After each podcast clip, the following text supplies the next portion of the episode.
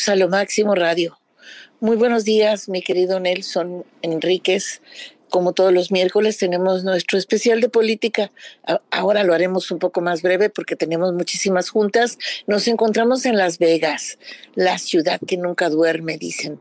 Eh, yo, pensaba que ese título se lo daban antes a Nueva York, mi querido Nelson. Bueno, eso es eh, una apariencia nada más, ¿no? Las apariencias por lo general engañan, ¿no? He estado en Nueva York, por ejemplo, con mucha hambre, tipo doce y media de la noche, y todo lo que encuentras en la ciudad son restaurantes de comida rápida a esa hora, ¿eh? No hay restaurantes. Ah, no, no, no, no. También hay unas guaridas ahí en Nueva York, estupendas, sensacionales, eh, en los barrios latinos, obviamente y pues yo ahí, por ejemplo, en esos barrios, digamos, de, de, República Dominicana o Puerto Rico, así, este, no hombre, olvídate, le ha pasado súper. Ah, Así que sí, hasta se me ha ido el avión, pero bueno. La excepción que no confirma la regla, ¿eh? pero los restaurantes. Claro, hay excepciones, todo depende, ¿no? A dónde te metas y con quién te juntes. Bueno, pero fíjate, mi querido Nelson, que eh, realmente tenemos muchas novedades de política esta semana, tal vez un poquito más que otras, pero las iremos este, conversando a medida que sea quepa lo posible porque nos encontramos en Las Vegas y tenemos que hacer muchísimas cosas. pero hay algo que me llama mucho la atención. Fíjate que una persona tan correcta, tan fina, tan este, tan propia, pierda los estribos pues causa un impacto así muy fuerte, ¿no? y eso era muy notorio, digamos, por ejemplo, en eh, sus berrinches abruptos y qué más, no sé qué más, groserías y cosas en, en el anterior gobierno. Pongámoslo así, con pelos de lote, pero bueno, eh, sí llamó mucho la atención y fue muy criticado. El de, el, el de antes nadie lo criticaba. Pero ahorita, bueno, olvídate, cualquier cosa, de todo tiene la culpa el tío Biden. Entonces, cuéntame, ¿cómo viste tú eh, el problema que tuvo con un...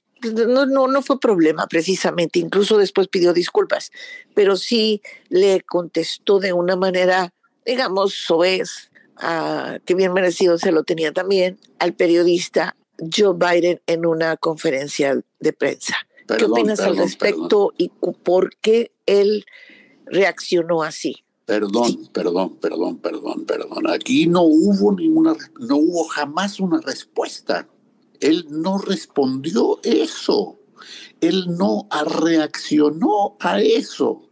Lo que pasó fue que hizo un comentario para sí mismo lo que cualquiera de nosotros en muchos momentos del día hacemos de manera rutinaria. No fue una respuesta del señor presidente al reportero de la cadena Fox. No fue tampoco una reacción, fue un exabrupto, así se le llama técnicamente hablando. Muy diferente, pero muy diferente a cuando el expresidente de Estados Unidos se refirió a los jugadores de fútbol americano que se arrodillaban haciendo una propuesta y les dijo absolutamente lo mismo, pero con el micrófono abierto. Él sabía que eso se iba a transmitir. Sin embargo, Biden nunca supo de que eso iba a quedar grabado. ¿Ok? Se le salió, dicho en buen castellano. No fue que se lo haya dicho en su cara, no fue una respuesta. No sé si tú notas que hay una gran diferencia entre uno y otro. Estoy hablando del expresidente y del actual presidente de Estados Unidos, diciendo, diciendo lo que dijeron, ¿no? Bueno, en realidad yo me enteré, no lo vi, o sea, no puedo, eh, no, no, no, no, no puedo este, es decir exactamente qué fue lo que sucedió, por eso te estoy preguntando. Sí, sí, la pregunta. Eh, pero lo que sí, sí me enteré por medio de los medios de comunicación, de que él estaba, que tuvo una reacción, ahora no sabía que, que no estaba, o sea, no, no fue abierta, sino que fue detrás de los, supongo, ¿no? Que fue detrás de, de los micrófonos, una cosa así por el estilo. Entonces, explícanos para entender bien, ¿ok? ¿Qué fue lo que sucedió? Sí, no fue de ninguna manera una respuesta formal. No se lo dijo a él, se le salió, insisto, y repito el término porque es necesario que la gente lo entienda.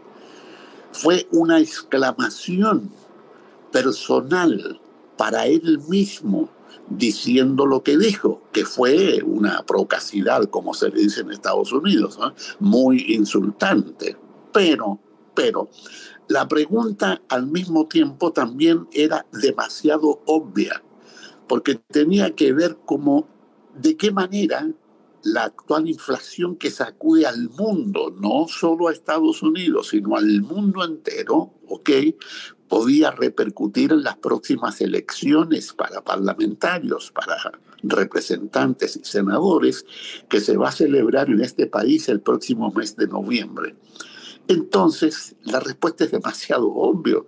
Si la inflación está afectando a la gente, está perjudicando al pueblo, naturalmente que las consecuencias no pueden ser positivas para el presidente, porque aquí, como casi todo el resto del mundo, se le echa la culpa de todo al primer mandatario. Entonces, por eso Biden dice a sí mismo, caramba, qué señor. Y luego dice esa palabrita que es fea traducirla y que tiene que ver con eh, los caninos o las caninas. ¿Cómo decirle a eso? ¿No? Es difícil traducirlo. hijo de, hijo de. En Colombia se usa. De Huntington Park. Ok. Eh, eso fue todo, eso fue todo. Él no sabía que el micrófono estaba abierto y que se lo, iban se lo estaban grabando, no lo sabía. Sin embargo, cuando Trump ataca a los jugadores de fútbol que se arrodillaban, él sabía exactamente que eso se iba a transmitir. Lo hizo con el micrófono abierto con ventaja y alevosía. Entonces, sí, por eso es que me llamó tanto la atención, porque el señor, eh, el, el, anterior presidente era un majadero, eh, eh, poca clase, y este señor es exactamente todo lo contrario, pero bueno, lo que significa además de que es un humano, y como todos nos equivocamos, o no sé, en este caso, pues realmente como tú lo explicas, o sea, no fue con el micrófono, en una de esas, pues no le, le, no le quitaron el micrófono a propósito, ¿no? o le pasó lo mismo que, que a la Micha, que le dijo que dijo que Silvia Pinal se iba a morir. Oh, ya le falta poco para morirse. No, fue muy desagradable. No lo dijo Una cosa así, nos puede pasar a todos. El no, contexto, incluso. El contexto, Yanalté, es eh, totalmente distinto. Y por eso es bueno que hagamos la comparación, ¿no? De qué modo es que uno dijo lo mismo que el otro, pero en qué momento, en qué circunstancias, ¿ok? Claro. Y por qué en un caso deliberada y abiertamente y en el otro caso como una exclamación, que eso pasa a cada rato, a cada rato uno se dice cosas, a veces ni siquiera explícitamente cosas que salen de los labios y cosas que no salen y que se quedan solamente en la mente. Eso fue lo que ocurrió. Y tú lo dijiste, lo interesante es que él ya ofreció públicamente, con, con micrófonos abiertos y por escrito, todas las disculpas del caso. Eso y yo no recuerdo, por ejemplo, de que yo no, yo no recuerdo, por ejemplo, que después de hacer todas esas cosas que, que hacía eh, el anterior presidente, este, se disculpara jamás. Yo nunca vi que se disculpara. Ah, no, el tipo era grosero y punto, se acabó. Ahí quedó, claro, claro, claro, claro. Eso era su estilo, ¿no? Y sigue siéndolo, por supuesto. Es una persona que miente eh, sin tener ninguna evidencia que respalde su mentira y sigue mintiendo y lo repite 10 veces, 20, 30 veces, eh, oye, eh, evidentemente tenemos que entender que es así. Es un mentiroso, es una persona que tiene su estilo y ese estilo, desgraciadamente, nos guste o no nos guste, le gusta a mucha gente. ¿eh? le gusta la agresividad, le gusta el lenguaje duro, le gusta el ataque, no le gusta eh, la concordia, la amistad, la caballerosidad. Nada de cordialidad, ¿no? Nada de cordialidad, nada de... Bueno, hay otro problema muy grave en estos momentos en los cuales pues el, el presidente estadounidense Joe Biden está incluso recaudando fondos, eh, tanto a nivel nacional como internacional, antes de una posible invasión de Rusia a Ucrania. Eh, él ha dicho muchas veces ¿no? que, que pese a hacer, las, eh, hacer a un lado las brechas de ideologías políticas y tal, ¿no? Crear un, un equilibrio entre intereses que se, que se contraponen a fin de construir una alianza efectiva frente a un enemigo común. Eso es lo, es lo que le está diciendo él a Ucrania. Eh, ¿Tú consideras que esto estamos pasando por un momento peligroso, eh, tomando en cuenta de que pues no es algo muy seguro? Eh, no sé, ¿Tú qué opinas al, al, respecto con hacer la alianza a nivel internacional? Y, y pues no sé, ¿es, ¿es, posible que vayamos a una guerra? Porque bueno, estamos, bueno, bueno. estamos en un, pasando por un momento difícil económicamente. Eh, tenemos varios varios cambios, como hace un momento com comentaste, ¿no? Eh, este es un verdadero desafío porque este presidente eh, pues hace un año exactamente, a un país prácticamente en la miseria. Los ricos tenían más dinero, los pobres teníamos menos, ¿no? Entonces, muchos están en las calles todavía aún. No, eh, la pandemia estaba todo lo que da muriéndose gente por todos lados. En vez de solucionar, había bolsas de basura y refrigeradores en los hospitales. Este, realmente estábamos en una crisis muy mal me recuerdo, por ejemplo, que salías a las calles y tú veías pues un montón de, de, restaurantes de cerrados, se empezaron a ver, incluso hasta ponerle tablas para que la gente no se cruzara y no hiciera de las suyas.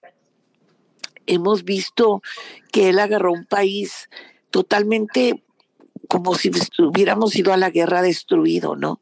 Entonces yo creo que entre la pandemia, el problema, el problema que tiene Ucrania, este, etcétera, etcétera. Sí, sí estamos pues todos así como, como cerillitos, ¿no? Y preocupados y unos tienen depresión, ya tenemos dos años con pandemia. Eh, imagínate, ¿no? Este, ya justamente el, un día como hoy falleció Kobe Bryant y los jóvenes como mis hijos dijeron, eh, que todo empezó mal, todo empezó mal hace dos años y ellos lo ven de diferente enfoque. Todo empezó mal y todo empezó a estar mal desde que, desde que murió su ídolo, Kobe Bryant, ¿no? Entonces, eh, lo recuerdo como algo muy triste, muy lamentable en el país. Eh, fue una, fue algo internacional a nivel mundial, una tristeza infinita por la muerte de Kobe. Y, y, y, fíjate, ¿no? Y después se vino la pandemia y etcétera, etcétera. Así que en un año el señor, el tío Biden, no puede hacer todo y no puede arreglar todo, pero encima tener este desafío, este, este complicado y peligroso desafío. De manera que nos estamos enfrentando pues a un desafío peligroso, complicado, ¿no? Eh, mantener el occidente de cara a los que según algunos funcionarios de la Casa Blanca es una probable invasión de Ucrania bajo órdenes del presidente ruso Vladimir Putin. Entonces, sí estamos en un desafío, sí estamos, eh, no sé, esta es una prueba de fuego. Este, además, acuérdate que estamos muy cerca de, de, las votaciones nuevamente. En fin, estamos pasando, el país está pasando por una, una serie de crisis. Lo que te costaban los huevos te costaban dos dólares, ahora te costan seis. Eh, eh, son situaciones este, difíciles. ¿Tú qué crees que podría suceder y si crees que realmente eh, vale la pena tener este desafío peligroso? Bueno, en realidad no es un desafío, ¿eh? ya estamos en guerra. Pero la guerra es de propaganda. Tú sabes que una cosa es la publicidad que se aplica al ámbito comercial y otra cosa es la propaganda que tiene que ver con la política. ¿eh? La propaganda tiene muchos matices y así como en Occidente, sobre todo la Organización del Tratado del Atlántico Norte, la OTAN, y aquí en Estados Unidos se dicen determinadas cosas, así la propaganda rusa también funciona alrededor del mundo y se presenta como que es la invitación de la población de origen ruso que vive en Ucrania para estar protegidos en contra del gobierno interno. Así lo están presentando desde el otro lado. Esa guerra propagandística ya está declarada, sin ninguna duda, y forma parte del ajedrez de la política internacional, porque en la medida de que hay amenazas de un lado y del otro es como se van equilibrando las posibilidades de que haya o no haya invasión algo se comentó en Europa en el día de ayer diciendo de que Putin perfectamente puede invadir Ucrania, pero al mismo tiempo sabe cuáles van a ser las consecuencias de carácter económico, con sanciones, no solo impuestas por Estados Unidos, sino también por otros países. Incluso se está hablando de cómo Estados Unidos pudiera abastecer de petróleo y de gas natural a Europa si es que Putin cortara los suministros que se originan en Rusia, sobre todo en dirección a Alemania. Son muchas las consecuencias, ¿eh? No es cosa solamente de invadir, sino de medir los efectos de una medida tan grave como esa. Y como te digo, la guerra es la guerra y ya se desató. Pero hay algo más. ¿Te parece que hablemos eh, de lo que está pasando aquí con la Corte Suprema? Me parece sensacional porque yo creo que eso podría ser, fíjate, este, yo, yo considero que, que Biden no se la ha visto fácil, ¿ok? Lo que la gente no entiende es que eh, fundamentalmente lo de la economía ok, no la tiene la culpa Biden, ha sido muchísimas cosas, ¿no? En, principio, el aumento de casos de COVID, el caótico fin de la guerra de Afganistán, la inflación sí, la escasez, la escasez de la mano de obra, eh, los problemas a, nivel legislativo, en fin, o sea, es, eh, eh, la, la, población está descontenta, Nelson, pero también porque sienten que, que él no pudo cumplir, por ejemplo, lo de la emigración, ¿no? Pero es que no se lo han permitido es que vuelve a suceder exactamente eh, la misma situación que sucedió con Obama, ¿no? Que, que no, que no tuvo coro y entonces ah, la culpa es de Obama o la culpa es del tío yo. No, o sea, hay muchísimas cosas detrás, por eso esto es la política. De manera que en este momento en que no sé si se retira o lo retiraron, uno de los jueces más importantes y, y, y te voy a decir, y uno de los más de hueso colorado, ¿no? O sea, rojillo de hueso colorado, ¿cómo le podríamos decir? O sea, totalmente, creo que es uno de los más antiguos, incluso en la Corte Suprema. Eh, este es el momento en que Biden puede jugar una pieza de ajedrez a su favor y, no sé, colocar a una juez más accesible, más simpática, eh, más demócrata, ¿no? Bueno, bueno, la situación es la siguiente, ¿eh? hay que dar el nombre. El juez que está anunciando su retiro de la Corte Suprema se llama Stephen Breyer, ese es el nombre del señor, y se retira fundamentalmente por la edad. Él llega a la conclusión de que es mejor dedicarse a sí mismo y vivir lo que le quede de vida tranquilamente sin los problemas que implica el tener que estar viendo tantos conflictos legales en este país. Entonces, como es un juez conservador, como tú lo has dicho, se presenta la posibilidad de que Biden nomine a un juez más abierto, más liberal, más pro-demócrata que republicano.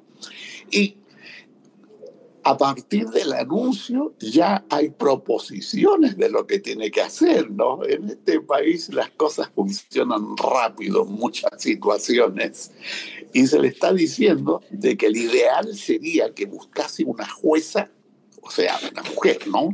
De origen afroamericano. ¿Qué te parece? se anuncia una cosa y de inmediato salen las sugerencias. Oiga, qué bueno, ¿eh? tendríamos una democracia. Ponga a fulanita de tal. Exactamente, no hay nombres concretos todavía, pero hay muchas posibilidades de que la actual relación entre conservadores y liberales en la Corte Suprema es de 6 a 3. 6 conservadores contra 3 liberales. Entonces, al producirse este cambio, quedaría más eh, parejita la cosa, ¿no? 5 contra 4.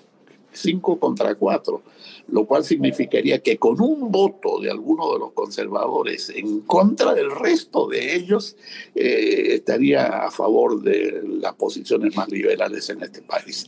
Ojalá que, si pudiera hacerse. Sería, eh, sería como cuando estás en un tablero, no un jaque mate, definitivamente. Ojalá que eso sea posible, de verdad. Eh, mi querido Nelson, el tiempo se nos va. Te invito a que el próximo miércoles desarrollemos y, seguramente van a pasar muchísimas cosas durante esta semana, desarrollemos un poco más tanto lo de la corte como lo, lo de la supuesta o posible guerra ucraniana, este, lo de la economía, porque yo creo que también eso pues nos atañe a todos y, y, y tú te das cuenta de que la situación económica sí está difícil pero eso no lo tiene la culpa Biden. aclaremos también esas, eso, de cuáles son las razones, no siempre lo de la la inflación es política, de manera que aclaremos por qué está lo de la inflación y, dinero sí hay, dinero sí hay, lo único que parece ser que lo tienen bajo del colchón, no sé. Eh, eh, eh, eso es lo que a lo que quiero llegar, de manera que pues te agradezco lo del día de hoy. Sé que estamos y estás muy ocupado, pero te lo agradezco profundamente. Pues muchísimas gracias. Nos, nos vemos la próxima semana. Gracias, Nelson. Gracias, Gerardo, en la cabina. Y por supuesto, esperen el día de hoy el programa de Pepe Arispe, que es muy interesante, la verdad. Es uno de los mejores conferencistas que tenemos en México. Muchísimas gracias. Hasta la hasta pronto, hasta mañana y esta tarde escuche a Pepe Arispe. Gracias, Gerardo. Buenas tardes a todos.